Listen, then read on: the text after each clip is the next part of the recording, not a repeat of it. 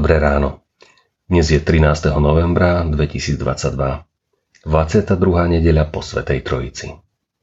Božie slovo je dnes pre nás napísané v Evangeliu podľa Lukáša v 18. kapitole od verša 1. po 8. verš. A povedal im podobenstvo, ako sa im treba vždy modliť a neochabovať. Hovoril, v ktorom si meste bol sudca. Boha sa nebál a človeka nehanbil a bola v tom meste vdova, ktorá chodila k nemu a prosila ho. Zastaň sa ma proti môjmu protivníkovi. Ale on dlho nechcel.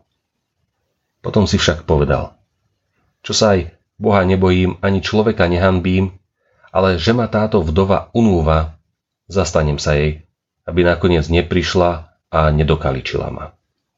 A pán dodal, počujte, čo vraví nespravodlivý sudca.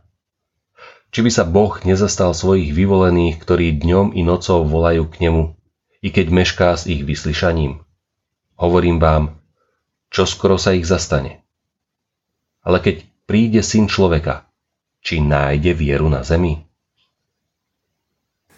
Počuje ma Boh, keď sa modlím? Opýtal sa ma na náboženskej výchove jeden malý chlapček. A v tej detsky jednoduchej otázke bola zrazu priveľká hĺbka. Pravda, že ťa počuje, znela moja automatická odpoveď. No s ňou sa v mojej hlave roztočil kolotoč myšlienok. Ozaj tomu dnešný človek verí?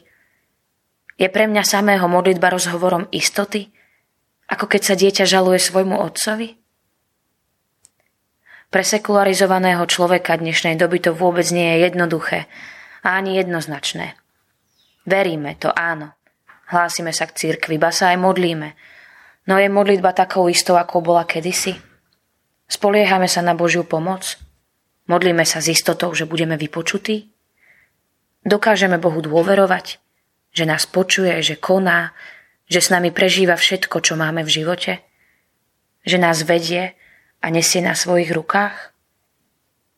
Preto tá Ježišová otázka na záver. Ale keď príde syn človeka, či nájde vieru na zemi? Modlíme sa. Bože, ďakujem Ti, že nás počuješ. Ďakujem, že si vypočul toľko modlitieb.